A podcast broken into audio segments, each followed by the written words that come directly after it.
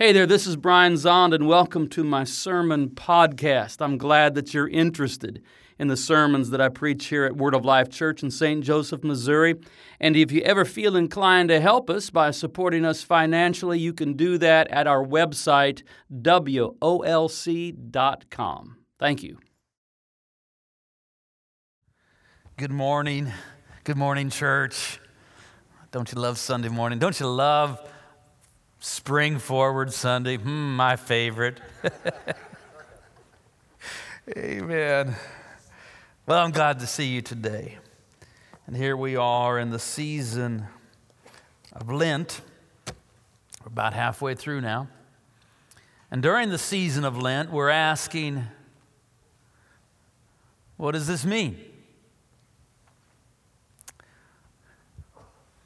We come and gather around Christ crucified and we ask this question What does this mean? Well, it means many things. One thing it means is this it's the beauty that saves the world.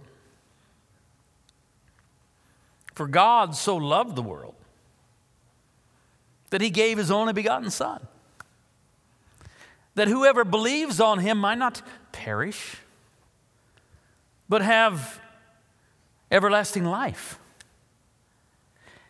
God did not send his Son into the world to condemn the world, but that the world through him might be saved.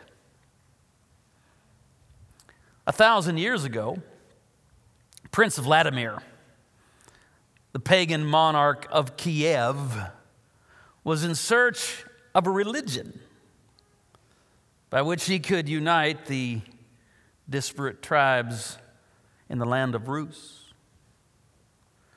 And so he made an investigation of the options. They came and they made their reports, those that had gone and searched out what religious options were available. Some reported of religions that were dour and austere. Others had found religions that were esoteric and mysterious. And then the delegation that had gone to Constantinople gave their report, and they said, When the Christians brought us into the place of their worship, a place called Holy Wisdom, Hagia Sophia, we no longer knew if we were on earth or in heaven. We were overwhelmed by the beauty. We forgot many things that they said to us, but we can never forget such beauty. And Prince Vladimir said, That's the religion I want the religion of beauty. And that's how Christianity came to Russia a thousand years ago. 900 years later, Fyodor Dostoevsky published a book entitled The Idiot. It's about a young man, Prince Myshkin, who is so immune to the conniving aspirations of Russian high society that he appears to the rest of the people to be obtuse and daft. They call him an idiot 45 times in the novel. But Prince Myshkin is no idiot. He's simply someone who has a genuine humility about him who genuinely believes in the reality of altruistic love. He's someone who understands that life is not a game, that life is a gift. And that the purpose of life is not to win, but to learn to love well, and this is what he does. And so, though the people in the Russian high society call Prince Myshkin an idiot to one another and even to him when they're in a group, when someone from that high society is alone with Prince Myshkin, they actually are drawn to his warmth, his humility, his genuine compassion. In fact, Prince Myshkin is a Christ figure. This is what Dostoevsky was trying to do. He was trying to create a person as beautiful as Christ. At one point in the novel, uh, Prince Myshkin is at a party where there's a young nihilist named Ippolit, atheist, nihilist, and he just enjoys mocking Prince Myshkin. And at one point during the party, Ippolit says, Is it true, Prince, that you once said beauty will save the world? Gentlemen, the prince insists that beauty will save the world. What beauty will save the world? Are you a zealous Christian? Kolya says you call yourself a Christian. The prince studied him attentively and did not answer. He's like Christ before Pilate.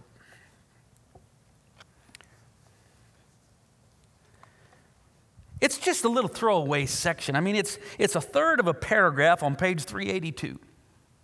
That is, you could just take it out and it would not affect the structure of the novel, the plot at all. And yet, from its publication in 1869, that phrase, beauty will save the world, captured the imagination of thinkers, philosophers, theologians around the world. Beauty will save the world. It resonated with people.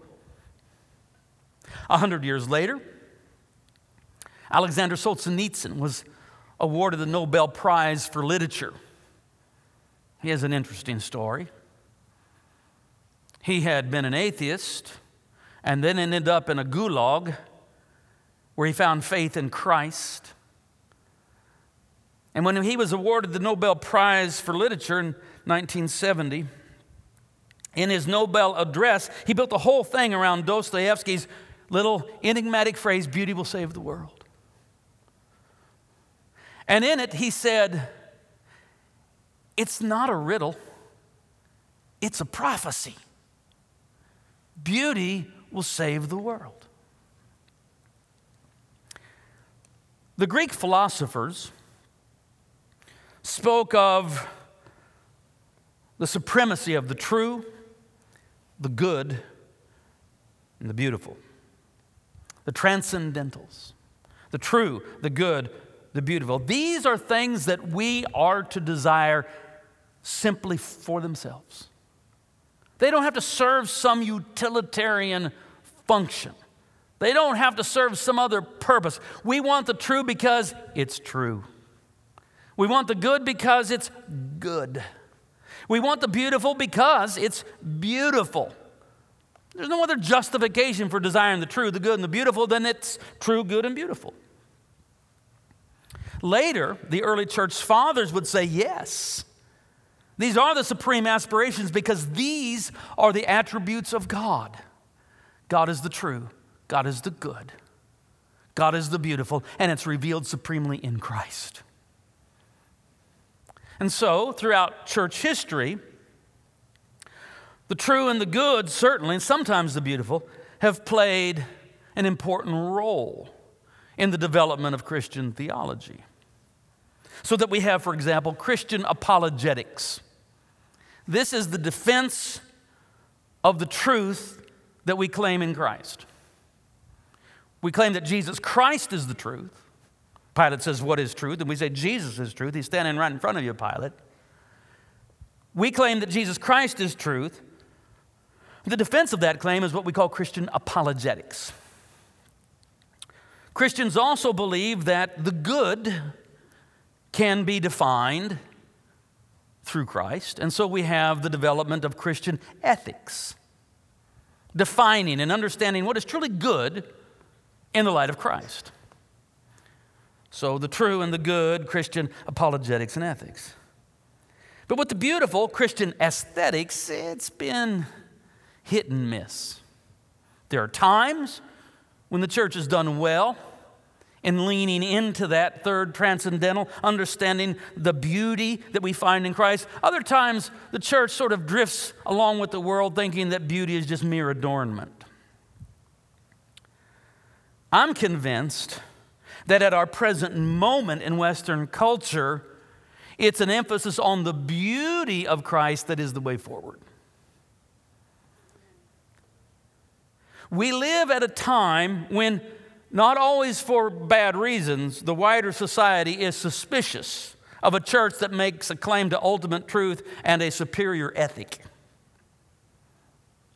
So that if our presence in society is more or less like we're standing on the street corner going, hey, we got the truth and we know what's good for you. We meet at 10 o'clock on Sundays. that may not go over so well. But that leaves that third way beauty. How can the church in an increasingly secular and post Christian society still have currency? I think it's if we are enabled to live beautiful lives. If the beauty of Christ becomes expressed in how we live our lives to the extent that people would say, Say what you will about those Jesus followers, you have to admit they live beautiful lives. That's what will give us a hearing again. Beauty, the beauty of Christ. Now, beauty is sometimes an elusive thing. What is beauty, or how do you define it? I mean, there are definitions. You can go to a dictionary and find one.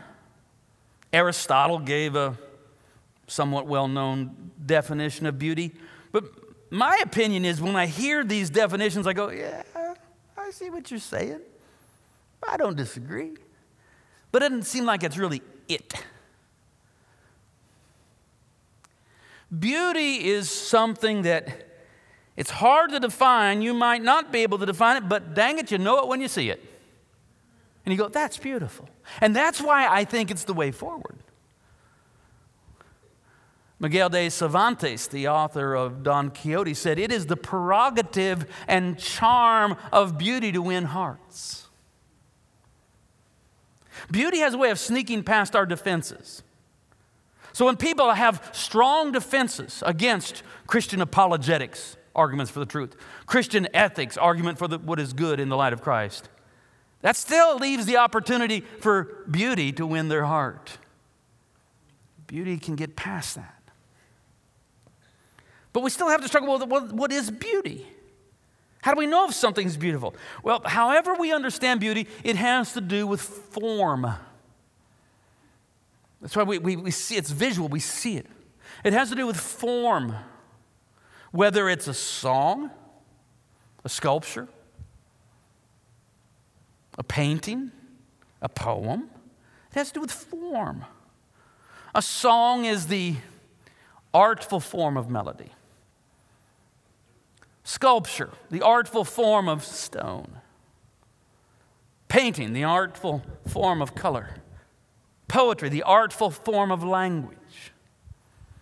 Now, if we're talking about Christian beauty, if we're talking about how can we as followers of Christ enact beautiful lives, what is the form of Christian beauty? Clearly, it is the cruciform. It's this. Right? It's not this. It's not this. It's none of that. It's not this. It's this. That's our form, the cruciform. This is all Christian faith. It's right here. This is it. But here's the thing. I mean, you've come in here for four Sundays now and, and seen this artwork. Andre Mantegna. I think he painted this in about 1430, something like that. And you see that, and I think you recognize that there is beauty in that. It's beautiful. Would anybody say, "Yeah, I think that's beautiful," anybody think it's beautiful? And it is. I mean, it's why they hang it in the Louvre for crying out loud. They don't, they don't hang your painting in the Louvre because it's ugly. But let's just think about this a minute. It is a artistic depiction of a human being being tortured to death. How does that become beautiful? I mean, I can tell you that the Romans, when they crucified people, weren't trying to produce works of art. They were, in fact, intentionally trying to horrify people, shock them. They wanted to produce something so abhorrent, so ugly, that it would psychologically terrorize you so that you would never think about rebelling against the empire. That's what they're up to.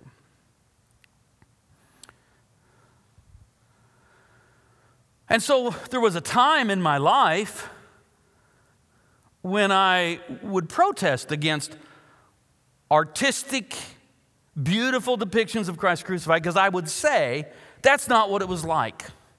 It wasn't like that. Which is true insofar as it goes. If we had a journalistic photograph of Golgotha on Good Friday, if cameras had been around in the first century and some journalist from the Jerusalem Post had gone out there and taken a picture of it, and we had it, you might look at it once, be absolutely repulsed by it, regret that you'd looked at it, never look at it again. That's true. And yet we have Mantegna producing this. Or we have. Um, a few years ago, Peri and I were in Florence and we went to the San Marco Monastery where there's all of these, there's all of these, I mean, there was just this humble, humble monk, Fra Angelico. And just everywhere in this sprawling monastery, just everywhere, in the cells or in their chapels or even in there where they, where they had their meals, he just covered the walls with these frescoes. This is a fresco that's just, that's my own picture. And it's just above a doorway that goes into one of the dining halls. But it's beautiful. But is that appropriate? Because we look at we we say that's beautiful, but but it wasn't beautiful, was it? Or the San Damiano crucifix in Assisi.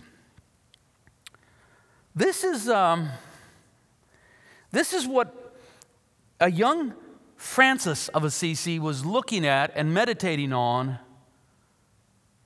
when Christ spoke to him and said, Francis, you see, my church is falling into ruins. Rebuild it. And it launched his whole life and his whole ministry.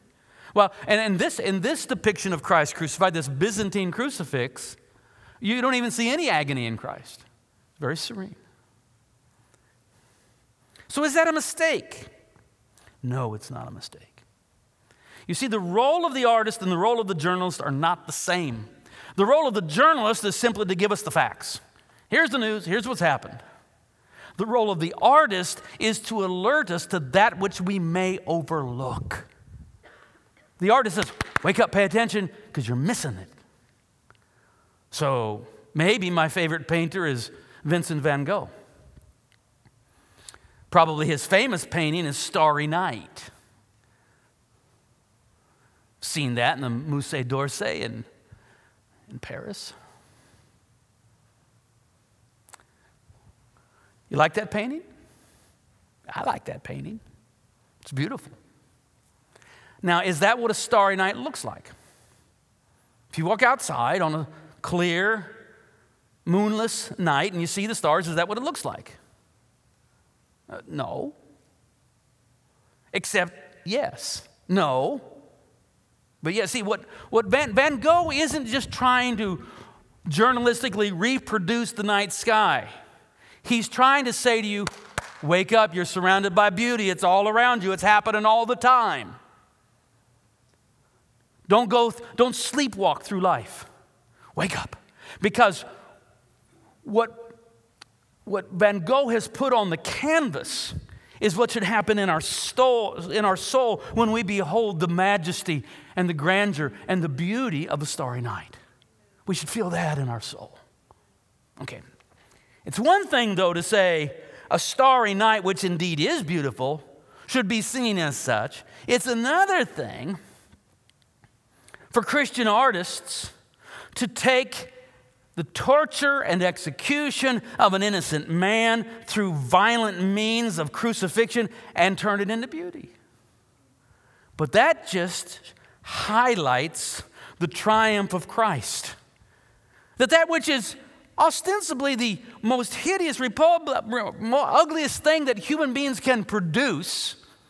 I mean, what, what could be worse than torturing someone to death by nailing them to a tree? And yet it becomes beautiful. Because the fact of the matter remains that on Good Friday, yes, human violence and human sin and human ugliness are present, but so is divine love and divine beauty. Because it's there that Christ absorbs it all and says, I forgive. It's where all of the sin and all of the violence and all of the ugliness of the world is sinned into Christ, and He says, I forgive it all. The cross is where human sin and ugliness encounter divine love and beauty. But it's not a fair match. In the end, God's love and beauty win. This is the beauty that will save the world. This is beauty. Without the eye of faith, it's ugly. But once we believe that this one is God who bears the sin of the world, is buried in a tomb, and on the third day is raised and comes forth speaking the first word of the new world, peace be with you, then it all becomes beautiful. All right, so I've been speaking in large, largely abstract terms this morning about how beauty can inform Christian theology. So let me just really bring it down to a very individual, personal story. It happened in Paris on October 9th, 2004. It was the day that Jacques Derrida died. Jacques Derrida is a very famous, well known French philosopher. Uh, philosophers in America are just assiduously overlooked. Nobody cares. France still has enough respect for public intellectuals that the death of Jacques Derrida was big news. Derrida is the founder of deconstruction theory. That you can always deconstruct the text. That words are just signs pointing to signs pointers, and you can just you can infinitely deconstruct. He was brilliant. I don't always agree with him. I think words are more than just signs. I think words actually do mean something. Nevertheless, I was in Paris on the day that Jacques Derrida died. I was there because I was preaching in a very large church uh, near Saint Denis in Paris. Charisma International, that's the name of it. Portuguese pastor, what was his name, Peri? I've forgotten his name. Pedro, maybe. I don't remember. Very intense guy. And um, I was preaching the weekend services. And then teaching in their Bible school during the day, and I had the evenings free. Nuno Pedro, that's his name, Nuno Pedro. and earlier in the week, I had seen, I'd visited Notre Dame because I just love that 800 year old cathedral. Whenever I go to Paris, that's where I want to go, because I want to go to Notre Dame. And I had noticed that there was going to be an English language multimedia presentation on the history of the cathedral on this, whatever it was, Tuesday night. I said, Oh, I want to go to that. And so the time rolled around, and I took the train because I was way up in the north, and I took it into the city center. But I arrived earlier, had some time on my hand. So, you know, I, I, I just went over to the very famous English speaking bookstore just across the Seine, just right across the river, left bank of Paris, uh, Shakespeare and Company. This is a storied bookstore. They have, uh, I mean, this is, this is where Ernest Hemingway and Ezra Pound and E.E. E. Cummings and I don't know, all these others. Uh, James Joyce, this is where they all hung out in Paris. Some of them lived there. And so I went and I thought, well, I'll, I'll pick up some reading material because I'm going to have about an hour to read. So I, um, I was browsing in the Russian section, the Russian masters, Chekhov and Tolstoy and Dostoevsky. I said, oh, here's what I want. And I bought a copy of The Idiot, which was an extravagant purchase. It cost 12 euros, paperback copy of The Idiot. It was extravagant because I already had a copy. I already had this one, a nice hardback Everyman library, nice little ribbon in it and all that. I already had that in my hotel room. yeah, this is an extravagance. But I thought, well, you know, I have got an hour. So I'm spending 12 euros to knock out an hour of The Idiot. So now I have a nice one and a paperback one on a trip to Paris. Seems ridiculous. Well, I, I, purchased it, and the, the idiot and I, we went over to Notre Dame and I saw the presentation. It was mostly just about the construction of the cathedral, which I found utterly fascinating. But it began with talking about how Christianity came to Gaul in around the year 270 by St. Denis or Saint Denis, and how he was martyred and beheaded. And I was moved by, you know, the depth of his devotion. It was an hour long presentation. I sat through it, enjoyed it, but as it concluded, for some reason, I just felt very moved. And I, I bowed my head in that enormous cathedral. There weren't, you know, there weren't very many people there, handful of English speaking people. And I prayed this simple prayer. I said, God, use me more in this city. Amen. That's all I prayed. Left the cathedral, the, the idiot and I. And I got on the train to go back to my hotel, sat down and began to read The Idiot. When a stop or two, people are coming and going, I'm not paying attention. A young man got on and sat exactly opposite me. There on the subway, on the metro, and he said, uh, Oh, that's an interesting book you're reading there. I said, Yeah, The Idiot? Have you read it? He said, I'm reading it right now. I said, Well, that's a coincidence. And we struck up a conversation. He was a young man, Asian. His name was Yu, which makes the telling of the story fun. Yu was with me on the train in Paris on the day that deconstruction died. And we started talking, and we talked a little bit about literature and Dostoevsky and philosophy, and he was aware that Derrida had died that day, and I said, Well, what are you doing here? He said, uh, Well, I just graduated from university and I'm backpacking through Europe. I said, Oh, man, I admire that. That's awesome. I said, What was your degree? And he said, I, I got a double degree. I thought, Man, he's a go getter. I said, Okay, what are your two degrees? And he said, I got a degree in political science and world history. And I said, Ah, it's a great combination of degrees. Political science, human attempt at self governance. World history, record of our failures. hey, eh, he laughed, you know. He said, Yeah, that's pretty much the way it is. So I said, All right, so you're a young man. He, he, I don't know where he's from. I never found out where he's from. He spoke very good English with a British accent. I think maybe he's from Singapore, but I don't know. I said, okay, so you're this young man, you've got degrees in political science and world history, you're just sitting out, you know, in adult life. What, what's your hope for the world? He said, Oh, I have no hope for the world. I said, No hope? That, that sounds, that's sad, maybe a bit cynical. And then he said to me, I didn't bring it up. He said to me, You said to me on the train in Paris on the day that deconstruction died. I heard that Dostoevsky was a Christian. Do you know anything about that? I said, As a matter of fact, you've come to the right place. And I said, Yeah, I do. And I told him about how Fyodor Dostoevsky had grown up in a very pious, devout Christian home. But in high school, he drifted into agnosticism, became a convinced, well, if not atheist, certainly an agnostic.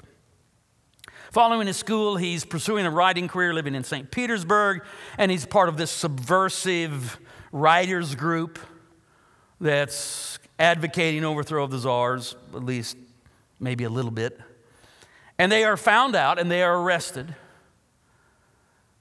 And they are put in the St. Peter and Paul prison for eight months and then sentenced to execution. He was 27 years old. Remember, I'm telling this to you on the train in Paris.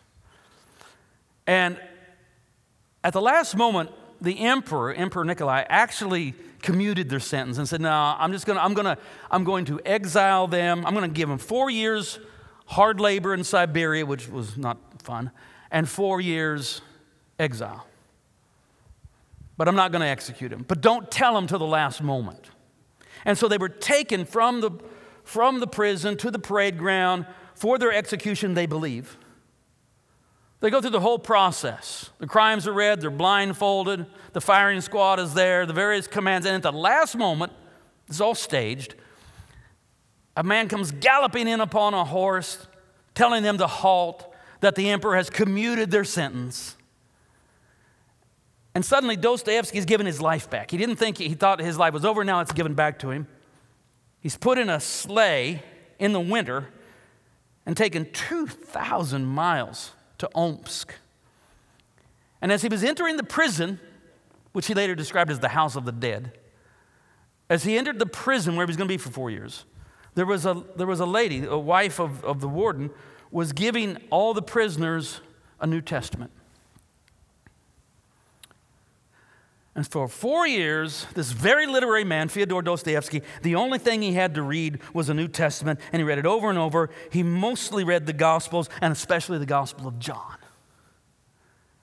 And faith returned to him. I'm telling this to you. On the train in Paris on the day deconstruction died. And I said, Now, you, after that, you will find the gospel in all of Dostoevsky's novels in a very beautiful and artistic form. You said to me, What do you do? I said, Well, I'm a pastor. So the cat was out of the bag. I'm a pastor. And then he got quiet and he leaned toward me closer and he was almost whispering. He said, All right, since you're a pastor, I'll tell you something. I grew up in the church, I grew up in a Christian home. But when I was in high school, I became an atheist. And I've been an atheist all through high school and all through college. Yesterday, I went to visit Notre Dame. Not to pray, but just to see the beauty of the architecture. But when I walked in, and saw the beauty, I was overwhelmed and I knew there is a God. And I knew that I'd been wrong. And I tried to pray, but I don't believe God heard my prayer. I said, You, I'm going to stop you right there. he absolutely heard your prayer. I just came from there. I just came from there. And I was there and I prayed this prayer and I said, God, use me more in this city. And God apparently went, wait a minute. I can answer both prayers at the same time. And so I had to buy this book at Shakespeare and Company bookstore, this paperback edition of The Idiot, because I already have one in the hotel, but I had to have it so you would see it. And we would talk about Dostoevsky and we would talk about Jesus and we would talk about high school kids becoming atheists and then how they can find their way back home. That's what I told you on the, train, on the train in Paris on the day that Derrida died. And then he started crying. Tears came to his eyes. I said, Would you like to pray? He said, Yes. And so we, we prayed together. And when I said amen, I was at my stop. I said, Oh, you, I have to go. And I just jumped off, and the train whisked off into the night. And I stood there on that platform, and I thought, Whew, I feel like an angel. I feel like, I feel like an angel. I feel like I was sent by God, right place at the right time. People say, Did you get his email? I said, Angels don't ask for email. We don't. That was like, what, 16 years ago? I've told this story over and over, and I never get tired of telling it. Someday I'm going to find out how it all wound up. But I like to imagine that somewhere, maybe in Singapore, he won't be as young now, you. He'd be getting into his late 30s, approaching 40 maybe. But I like to think that you's out there somewhere. And he tells a story. He says, uh, I was in Paris on the day that Derrida died. And I went to Notre Dame and I saw the beauty, and it, woke, it awakened something in me that I thought was lost. And then I got on the train, and there was an angel reading The Idiot. And I found my way back home. Here's my sermon it was beauty that saved you on the day that deconstruction died. Amen. Stand with me.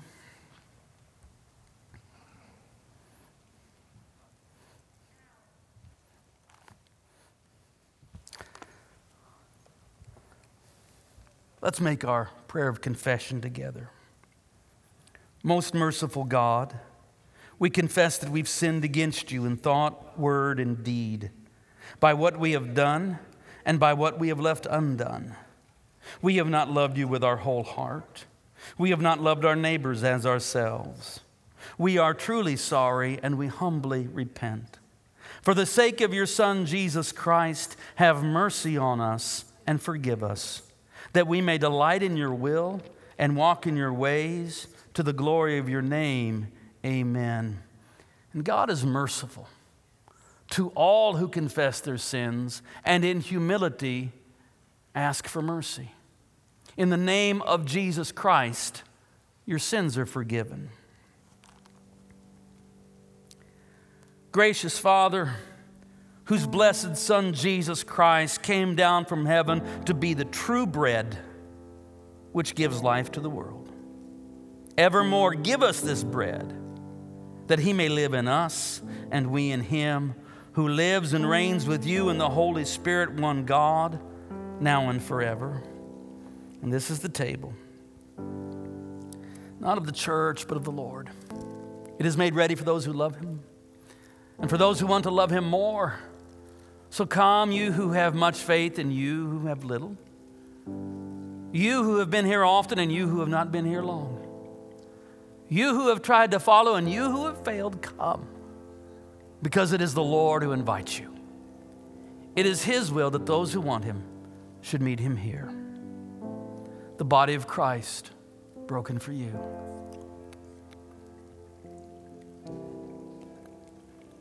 The blood of Christ shed for you.